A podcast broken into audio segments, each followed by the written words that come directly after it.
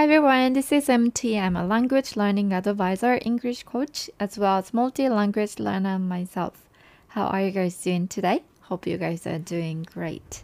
Today, I'd like to share the reasons why you cannot understand when native speaking your target language.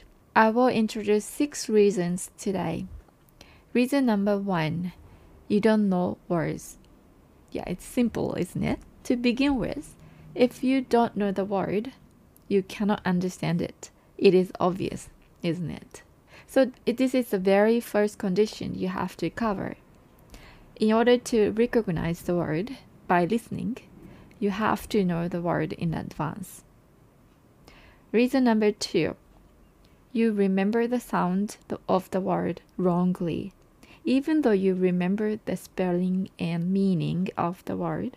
If you don't remember the pronunciation, you cannot recognize the word when you hear it. So, when you memorize vocabulary, you must memorize its spelling, meanings, and pronunciation.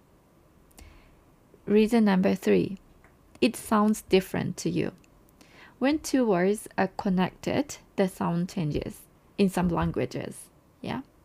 When you do not know how it changes, or never experienced it, then it is difficult for you to recognize the words. In Japanese as well, sometimes it sounds different, spelling and how it sounds a bit different. So you have to know exactly how natives say those words. Reason number four while translating each word into your native language, you cannot keep up with the speed and fail to catch the next sentences. So you should not translate each word in your head. You should try to understand your target language as it is. In order to do so, you have to listen to it a lot of times, many times, and you have to get used to the language. You know, try not to translate them into your mother tongue. Reason number five, you are still not used to the rhythm of the language. If you are not used to the rhythm, it is not easy to follow. You have to know when they emphasize or when tone goes up or down. You need to listen to it a lot to be comfortable with the rhythm.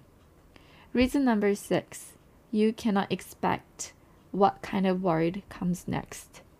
When you talk or hear our native language, we usually expect what kind of word comes next. It makes it easier for us to listen to someone speaking. If you cannot predict anything, it must be difficult to find a word in a huge data box in your head. You should memorize a great number of patterns so that you know you can guess or you can expect what kind of word should be used after that sentence. I guess many language learners feel that listening skills are difficult to improve.